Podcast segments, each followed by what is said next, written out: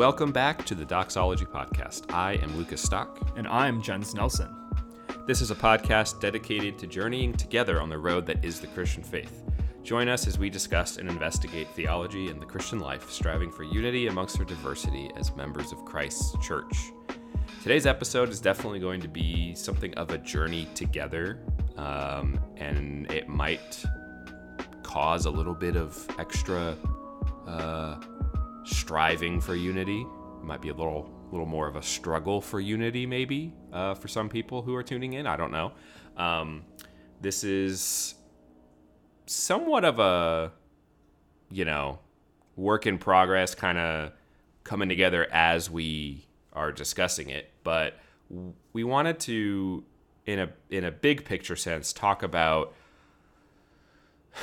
why do we think some people might be pushed or feel a tension in and, and thus desire to leave evangelicalism? What might cause someone to want to leave the evangelical expression of Christianity here in the States, at least? Um, I feel like, and, and maybe this is not the case for some of you listening, but I feel like between you know ex-evangelicals and uh, people converting to other traditions like like Rome or the East, or people just completely leaving the faith altogether. It doesn't seem, particularly with regard to like evangelical celebrities in recent couple years, maybe. Um, leaving evangelicalism or an evangelical leaving doesn't seem like a very uncommon sort of um, event, right? And again, that's been my experience. Uh, just just as an observer over the last couple years, especially.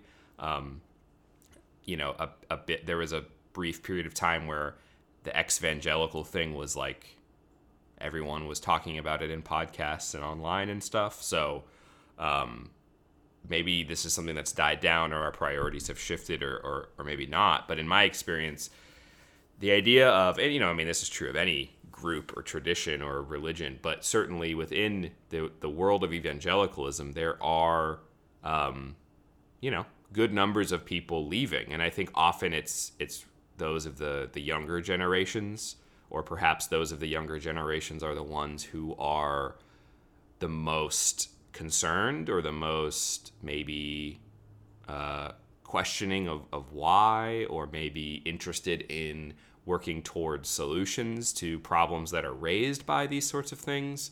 Obviously when when a celebrity leaves or apostatizes or converts like that's going to cause a lot of stir because they're famous. Um, but the same thing is true on the individual scale for every person who leaves or converts or whatever, um, even if they don't, you know, make headlines because they're just, God forbid, a normal person who, you know, we don't all know their names or whatever. Um, obviously, this is a big question, and, and this is the kind of question that you might expect to, you know, address in a sociology study or something like that. Obviously, that's not what we're doing today. We are more thinking through. It's a little more real time than some of our episodes, I think. we're we're, a we're a little more interested in thinking through as two people who more or less grew up in evangelical Christianity, more or less have continued to exist, you know, in terms of schooling and our online social lives and our real life social lives and our church lives. Um, more or less, you know, continuing to exist in and around the evangelical world. I think it would be safe to say that's how I would describe both of us. I, I think you'd probably agree with me that that more or less describes you, Jensen. Yeah, but, for sure. Um, based on on that that being sort of where we've come from or where we are in in some ways at least some aspects of it um, thinking through from that standpoint based on our experiences, those of people we've talked to, what we've seen um, in our personal lives, as well as just in the more uh, public evangelical world.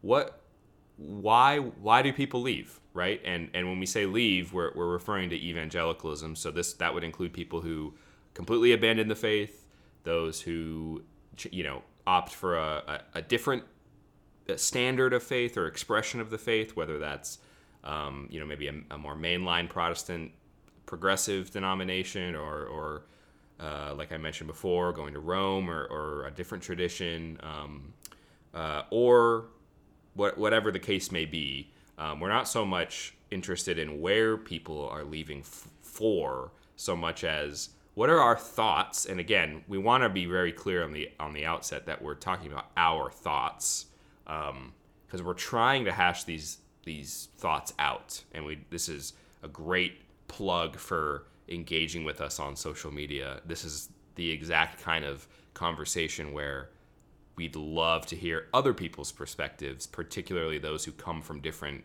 backgrounds than our own um, who have a broader view than just what we have on our own. We can come together and, and talk about it. But anyway, especially if you've left evangelicalism, like what was true. what led you to that decision?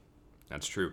So, yeah, I'll, I, do not know. I, have talked for way too long on the intro. I always like it when you do the the intros better because we don't end up six and a half minutes in without really saying anything. But what do you think? Like, like if someone, I don't know why this would happen, but if someone came up to you on the street and said, "Why do people?" why do you think people leave evangelicalism? What what are sort of some of your either your first thoughts or maybe the, the things that you think might be might be significant in answering that question? Why would somebody want to leave evangelicalism?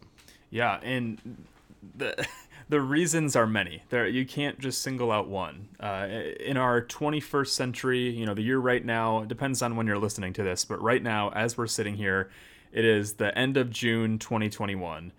Um, there are a whole bunch of issues that are sort of at the, the forefront of our, our social consciousness. We're, uh, you know, only a year removed from things like George Floyd's death and uh, protests last summer and living through a coronavirus and the list can go on and on. Really, there there are so many things that uh, are just problematic. You know, racism, um, justice issues, um, issues on uh, women, and uh, this this you know isn't even mentioning things like um, you know megachurch ministries and failing pastors like Mark Driscoll and James MacDonald and um, I think you mentioned pastors who have sort of left the faith, like Josh Harris, I, I believe is his name, the I Kissed Dating Goodbye guy. Um, so when you just like look out at the broad American evangelical landscape, it's not difficult to to notice the problems, um, especially. Again, we're in 2021, only five or six months removed from a presidential election, uh, where a new president uh, was brought into office, and we had you know people storm our, our nation's capital and we had a, a, very hostile very divided political season, you know, where it's Republicans and Democrats and, and even people within churches, within families are, are coming into conflict. And you have pastors talking about these things from the pulpit. Um, other weekends, like this coming weekend, I believe, if I've uh, been following social media correctly, is um, uh, Freedom Sunday down in, in Dallas, is it? The, the First Baptist Church or whatever, where Robert Jeffress is pastor. Um, and I'm sure Robert Jeffress would consider himself an evangelical. Uh, but what's problematic about something like a Freedom Sunday and, and having a political church service? Um, again, these are just a couple of the things that I can see and perceive out in the general culture. Um, however, uh, somebody that I follow on Twitter actually recently asked, um, "What are, in your opinion, in your experience, um, are problems within evangelicalism?" And I'll just read a couple on this thread. There's literally like 3,000 replies. I'm not going to read all 3,000, but um, church leaders preaching one thing but doing another. Also teaching congregations um, white American nationalism as though that's what Jesus would do. Uh, the Jesus of the Bible is very different from American Jesus. Um, someone else says pain. Nearly all I've seen um, have suffered some sort of pain or suffering, particularly from a close relationship. Um, Another person said the inability to rationally harmonize things I believe with what I was experiencing in the world. Um, yeah, let's see. I mean, other people mentioning things like um, challenging uh, established paradigms. So, uh, you know, you encounter people that are of the LGBTQ community. Uh, how do you have relationships with those people? How do you love those people? um, especially when it seems like uh, there are so many evangelicals who will throw um, sort of throw them out into the you know the, the world out they're not really i guess what i'm trying to what this person's trying to communicate as i'm reading this is that a lot of people don't think that people of that community can can belong to the church um, other people just plainly say hypocrisy, uh, whether it's of, of congregants or or leaders of the church. But I think you kind of get the point. It's it's not that difficult to look out into the world, uh, look out at the the church landscape, and to see all of these issues sort of uh, sort of front and center. And the fact of the matter is, our churches do have problems. I mean, that's going to be true of any church in any time throughout history. There, there are problems in churches. Uh, think about the first century. Uh, part of Revelation is literally Jesus's uh, letters to different churches, whether it's Philadelphia or uh, I'm blanking on any of the other six or seven churches or whatever. But he was writing addressing very specific issues in specific churches. Uh, that's also literally what every single letter that was written in the New Testament is about. Paul is writing to address issues or um, uh, that's like what he was doing. You know, whether it was uh, issues over the Lord's Supper, some people not getting anything while other people are getting, um, you know, overeating and, and over drinking.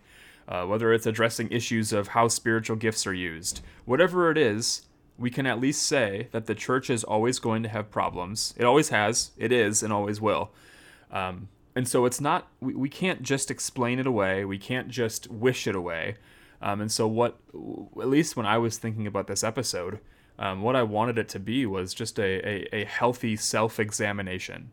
What are things that I believe? What are things that I have believed? What are things that I've done uh, that have contributed to people leaving, especially evangelical spaces? Again, whether that's for um, no faith or some other version of the Christian faith uh, when I, when I was a youth pastor, for example, I used to always just like stew over the fact that something like, and the numbers fluctuate from year to year, but like something like 75% of um, youth group students leave the faith after they go out from high school. Um, so I'm guessing that most of those people could be categorized as mildly evangelical. So why is it that 75% of evangelical students walk away from the church or walk away from the faith? Um, I think it would be uncharitable to say it's because uh, they went to a philosophy class and they uh, they went out into the world and encountered new worldviews and they had their minds suddenly changed. Like maybe some people that's the case. Like maybe some people really did just have a really eye-opening philosophy class in college and it caused them to want to walk away from their faith. But if we're really afraid of some philosophy professor and what he might teach, then we really don't have a very solid foundation. If all it took was one philosophy class to to ruin an entire person's um, faith that they've had. Uh, I actually saw somebody tweet recently that the one of the largest contributing reasons for people walking away from the faith is because they want to have sex. Again, like that's just not that just seems uncharitable too. It seems a little disingenuous to think that you know people just want to go out and and have sex and so they're going to leave the faith because of that. Um, there again, people recognize that there is a problem. They're seeking to um, diagnose that problem to correct that problem. And some people do it well, some people do it poorly. Uh, but at the end of the day, much of American Protestant evangelicalism can be categorized as being a mile wide and an inch deep whether that's theologically, whether that's historically, whether that's its its rootedness. Uh, but so many of our churches are, um, I guess, lacking, um, not doing well in what it means to be living as a, a, a biblical community. And I know that's a very probably harsh generalization, but when we when we look at the New Testament, when we look at the early church and what it meant to be the body of Christ, so often and many times we are not reflecting that and enacting that in in actuality today. Um, whether it's uh, you know in how we treat people, whether it's in um, our discourse, or whether it's just in the fact that like in 21st century, especially America, the church is more or less just like I go to on Sunday mornings. I do my little my little church, and then the rest of the week it's just me, Jesus, and my Bible, if that. If it's not just me and my phone and whatever else I'm doing. Um, so that that's kind of what I'm trying to communicate. Is there there there's just so much competing in our minds, so much compete, competing in our hearts, um, and it all plays into why the why there are problems in evangelicalism. So now that I've rambled for about t- 10 minutes or whatever, I'm curious what you think, what you want to interject, Yeah. where you might disagree. I think I think on some level that is probably the most honest way to sort of leave it. You know, we're not going to leave it there because of course we like to hear ourselves talk too much. But in some ways, I think that is a fairly honest way to leave it. Is, is that um, life is really, really hard, and the faith is difficult, and human beings are fallen, and that doesn't even begin to comment on the challenges that we face just as humans living in the world. Like, just within the church, those things are true. Um, so it's complicated. It's not easy to to live a faithful Christian life. Just full stop. Doesn't matter where you are or when you are. That's not an easy thing to do in in the best of circumstances, let alone challenging circumstances when it comes to things going on in your culture or uh, personal failings of those in, in in your church, things like that. And at the end of the day, there are, like you said, a bajillion, trillion, infinite reasons why any person might be led to leave uh, an evangelical church or, or an evangelical expression of Christianity. And th- those are all legitimate reasons in the sense that they all happen. You know, some people leave for reasons that are maybe less significant than other people, but like they all do happen, all these infinite reasons. There are people who it's very painful and stupid to say, but I'm sure there are people who have left the church over the last election cycle, which is just the most mind numbingly ridiculous thing to say out loud, but I'm sure it's true. And the reason I'm sure it's true is just because of how conversations within and without of the church went during that, you know, six months or whatever that, that things are really ramped up. So all of that is a little bit of just like, okay, yes, life is hard. People get overwhelmed. Bad things happen. People fail. They get betrayed. What happens then? They leave. Okay. That's true and all. And, and I think that we don't need to ignore all of that or minimize all that, but we can maybe set that aside because that's going to be true. Like you said, in, in any church in any age, we're going to have those problems. You you look around and you feel like evangelicalism has its problems, so you convert to Rome. Well, okay, you've left those problems, and now you've got whatever problems Rome has, which a lot of them are going to be the same, and a lot of them are going to be different, but you're still going to have problems. Like that's not, uh, it's not realistic to to think that there's something special about evangelical Christianity that makes it uh, have problems or whatever. But I do think one thing you said, uh, uh, you know, like you said, maybe this is an overgeneralization. I'm sure it is. I know in my experience there are exceptions. Um, by and large, evangelicalism is quite often a rather shallow expression of, of Christianity. And I think that ultimately that is sort of the the root of the problem. I think that there's something bigger than some bad guys get a bunch of people to follow them and start a megachurch and then they have some personal failing that comes out and causes damage to the church's reputation and damage to the individuals involved, you know, like a Mark Driscoll or whatever. That that's that's a problem. But I think there's something deeper than that, right? Um, I think there's something more intrinsic to evangelicalism itself that causes some of the problems that end up causing people to leave evangelicalism specifically. And and this I do think we can say is unique to evangelicalism in the sense that the way that evangelicalism is at its at its core, at its foundation, I think causes unique challenges to people that you wouldn't find in other traditions just because they have their own unique challenges and issues uh, inherent to them. And I think we've mentioned this before on the show something that I'm a really big fan of in terms of defining evangelicalism is something called Bebbington's quadrilateral. David Bebbington is a historian, um, and, and he put to, he basically put together these four characteristics or emphases that characterize evangelical Christianity as opposed to other kinds of Christianity. So there's conversionism, and and so these are his definitions of each of these terms. Conversionism is the belief that lives need to be changed. Activism is the expression of the gospel in effort. Biblicism is a particular regard for the Bible, and crucicentrism is a stress on the sacrifice of Christ on the cross. So, crucis, like cross centrism.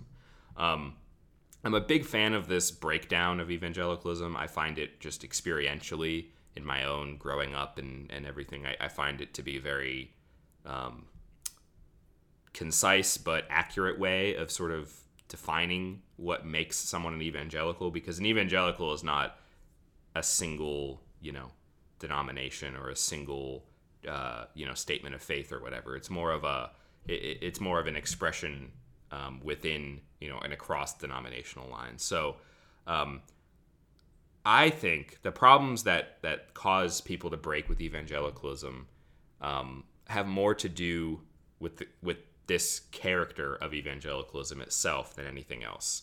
Um, I before I get into this, I, I don't want to sound like I'm bashing evangelicalism or any particular evangelicals. Um, without evangelicalism, I would not be a Christian. I would not be here doing this. You know, my life would be radically different. Um, and there's, I have no desire to change that. uh, evangelicals have been some of the most important voices in my life, and certainly in terms of those that I've known personally, um, the most influential. And uh, there's there's a lot with evangelicalism that nobody should want to cast aside or disregard, right? Um, and I also want to say that these four emphases are, are not necessarily bad, on, like taken on their own, especially in the way that Bebbington defines them. They're, they're very non offensive sort of uh, things to focus on. However, what I do want to say is that in the US at least, these emphases manifest in certain ways, which I think inevitably is pushing Christians, young, especially younger Christians, out of evangelicalism. So I'll hopefully real quickly run through these four things to kind of summarize the way that I see them contributing to these issues and contributing to the desire to leave evangelicalism in search of something else.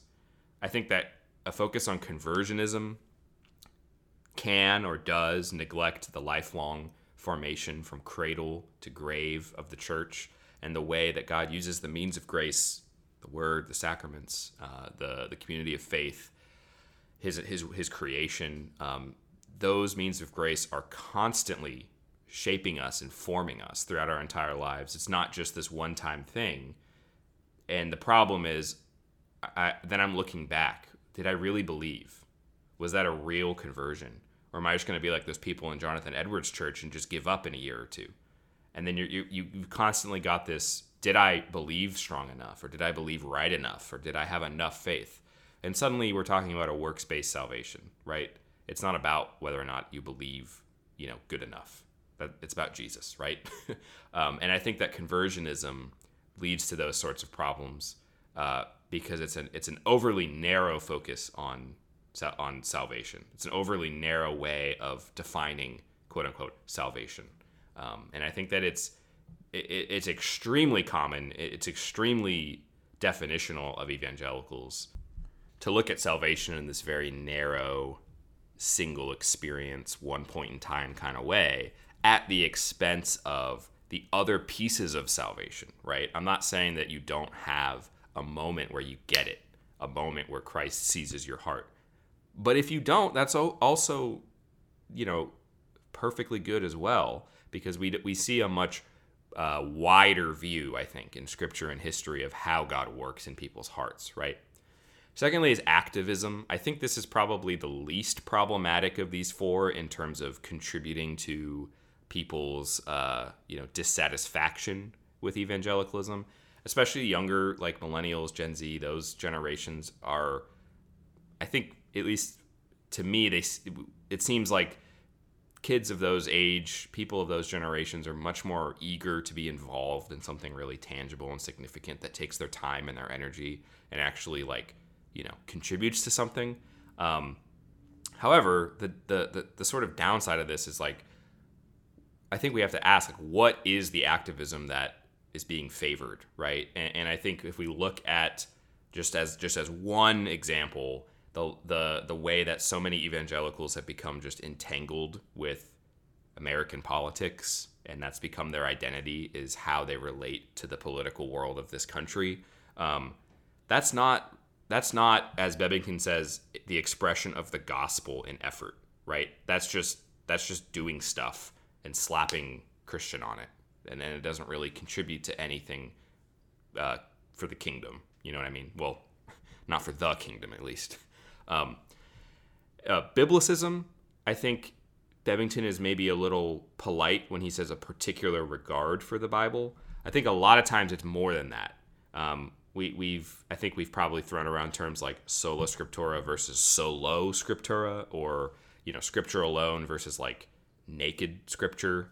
Um, and a lot of times, at least for me, it seems like in the name of biblical fidelity, there will be key aspects of the faith that are just thrown out or completely ignored for for this in exchange for this this very raw biblicism. Like I like the term biblicism because it it it biblicism, right? It, it's it's not just that the Bible is the supreme authority that God has given the church, which it is, but it becomes more than that, where uh, the letter of my, you know, the, the the extreme version of this would be like KJV onlyism, where it's it's the words of my Bible interpreted the way that I interpret it are literally the only thing that God has to say to us, right?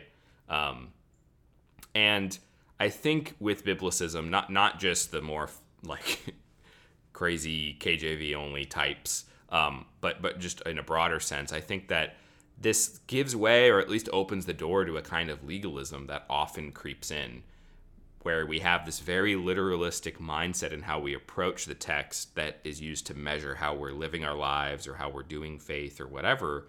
That might not always be the best interpretation or might not be an issue that requires you know a church split or whatever but we're we're so hyper focused on what we think the bible says or how we think the bible is speaking to us and by being so hyper focused i think we miss things we miss things in tradition that can help to clarify our own challenges as we're trying to interpret and apply the bible in our own lives right and and you know I, I'm not disparaging the Bible.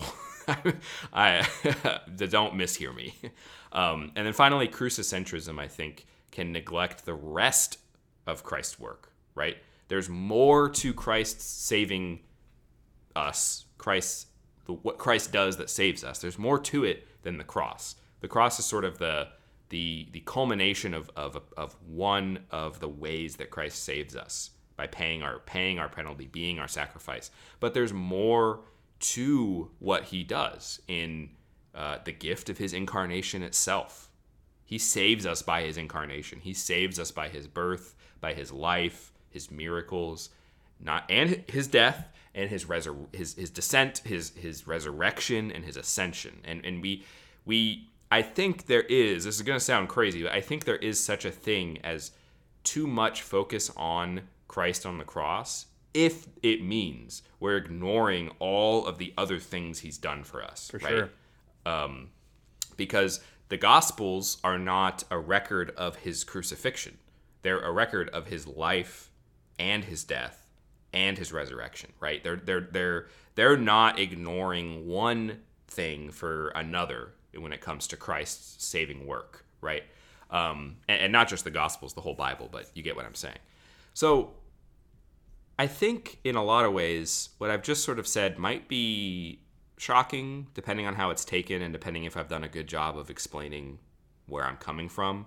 But I, I honestly do believe like and I think some of my some of my you know discussions I've had with some seminary friends has made me realize like this is perhaps a, a hotter take than I thought it was, but I I have big issues with evangelicalism like at like at its core. What it really seems is the historical uh, movement and expression of the faith that we call evangelicalism. Um, for all of the love that I have for what evangelicalism has done for the world and has done for my own life and my own faith and, and me as a person, um, and all the evangelicals that I know and love and have known and loved and know from history and love and, and respect greatly, who are who are uh, you know saints that God has used mightily.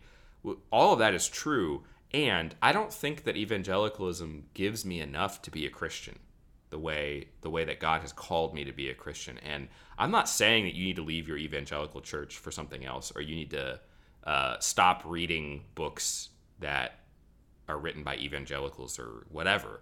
But but what I am saying is I think there's something deeper than what evangelicalism has to offer because I think these four you know planks of evangelicalism are basically right and I think that they lead to certain limitations, that mile wide, inch deep thing, that can only be overcome if if we look a little broader or a lot broader, maybe I don't know, than um, than just the evangelical bubble that we can sometimes get caught up in, right? As evangelicals, and I, I've even gotten to the point, and this is where I, I might invite the ire of some people, and, and I'm sorry if this is offensive, but I've even gotten to the point where, where I, I'm quite comfortable not identifying as an evangelical, and this has no uh, no no commentary on my any of the churches I've been a part of, any of the denominations I've been a part of, uh, the schools I've been to or I'm going to. Like th- like this is very much just a personal thing where I, I'm less likely to, to view myself as an evangelical than I am a Christian who is striving to be rooted in the entire tradition of of the church, which is broader than evangelical. It includes evangelical by all means. I, am not trying to cast aside my history or anything, but but what I am saying is I want I want more. You know, I want I want more of Jesus, and I think the best way to do that ultimately is to to not be limited to what evangelicalism has to offer. And I think it's because of those four things that those limitations, um, in my own experience, were seemed to be holding me back, right? Um, and I, I, think there's there's more out there that, that God has for us that is not hidden, but it, it can be hidden if we're too focused on our own camp. And I think that's a that's a temptation that is especially true for evangelicals who are used to being um, isolated is a strong word, but um, I don't know if, if you know what I'm trying to get at. Maybe you can help me out with a word, but but you know, like there, we're, evangelicalism is is kind of its own thing, you right, know, right? Um, in a way that other people in other traditions don't necessarily sort of carry themselves. Which I'm not saying is good or bad. I'm saying it's a reality that at times, in my own experience, definitely leads to a limitation that I just think puts an undue hindrance on spiritual growth. And uh, in my own studies, I, I discovered a whole world beyond the horizon of evangelicalism that I realized God has given us. And and and you know, I don't know. This is getting wonky at this point. No, it's all been really good. But I, I I feel like I feel like the problems that happen, not all the time. You know, I'm, I'm not I'm not saying that if if you know X or Y abusive pastor were just not an evangelical, then they wouldn't have abused people. I don't think that's true at all. I think uh, I think that the problems that occur in the church are are are bigger than that. You know, it's not so simple. Like like I think we tried to say at the beginning, it's not like we just have to find the right church to convert to and then all our problems are going to go away. That's just not true and that's insane to attempt to do and you're just going to be disappointed and hurt more. Um, but there are problems that hurt people. There are problems that damage the reputation of the church and the gospel. There are problems that might not feel like problems but but i think that they limit us in our vision of god and our vision of the church. And ultimately i think that going beyond evangelicalism helps to correct those those those issues that are more at the core, at the foundation that leads to some of the more bad fruit that we see all the time. Right. that um, that's that the bad fruit is always going to be there, but when there are deeper issues, I think it's worth looking at whether or not you believe those are issues. And for me, I did, and I and I started rethinking my faith in light of um, a broader view of church history and, and historical theology, and that has led me to the point where I'm I'm comfortable sort of being beyond the boundaries of evangelical because I, I don't think God is contained in those boundaries, right? And I'm not saying anybody says that, but um, I don't But know. I think sometimes we operate as though that were true, especially for evangelicals who don't have that great of a knowledge of what lies outside of their tradition. It can sometimes seem like, oh, well, that's Eastern Orthodox. That's a little weird. It's not how I do it, so it must not be right. Even if we don't say that, it's sort of how we operate. I think that's a fair assessment. But yeah, this has been this has been really good, and and I don't know, I, the way that I approached it wasn't the same way that you did, but that's certainly like okay because I think at the end of the day, what we're leaving you with, listeners, is um, the next step in a conversation, whether it's with us or with somebody else. Um, when the next time you're talking about these issues that seem to be so prevalent and so persistent, um, maybe there's something festering below the surface that is um, more problematic, or uh, maybe you have completely different ideas of your own, but you're going to be the next step in um, good and tangible and practical change. Who knows? Like we, we're we're just two guys who who want to talk about um, God, want to talk about Christ, want to talk about theology, and not just for the sake of doing those things, but to, to grow, to mature, to deepen our own faith, uh, to love our Savior more, to love His people more, to love the world more. Um, so the the more that we can get outside of our narrow, very focused worldview, I think the more charitable, the more gracious we will be in conversation and in relationships. So, um, if nothing else is to be said, we will close with a word of prayer. All right. Uh, so I feel like we haven't prayed out of the Valley of Vision for a while. Um, so this is called Fullness. If you have a Valley of Vision, it's on page 302. Uh, we've never mentioned page numbers, but if you're wondering where we're praying from, page 302.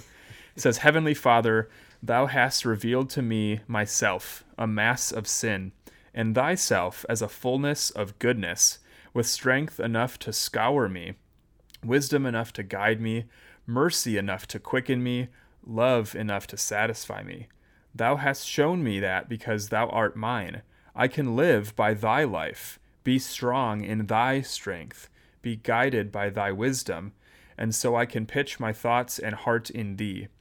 This is the exchange of wonderful love, for me to have thee for myself, for thee to have me, and to give me thyself.